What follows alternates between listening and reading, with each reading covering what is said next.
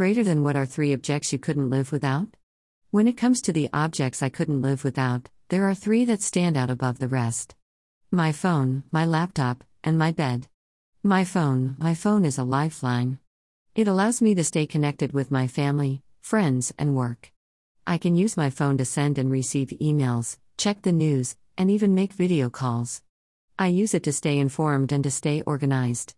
It also serves as a great source of entertainment with its music, movies, and games. My laptop My laptop is my go to for any task or project. I use it for work, school, and personal projects. It allows me to research, write, and create. It also gives me access to the internet so I can stay connected with the world. My bed My bed is my safe place. It's my haven where I can relax and take a break from the world.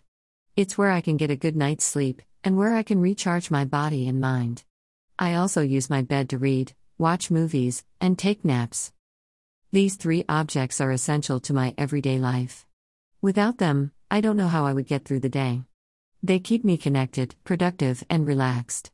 They're my go to items, and I couldn't imagine life without them. Click here for a few of the resources I use.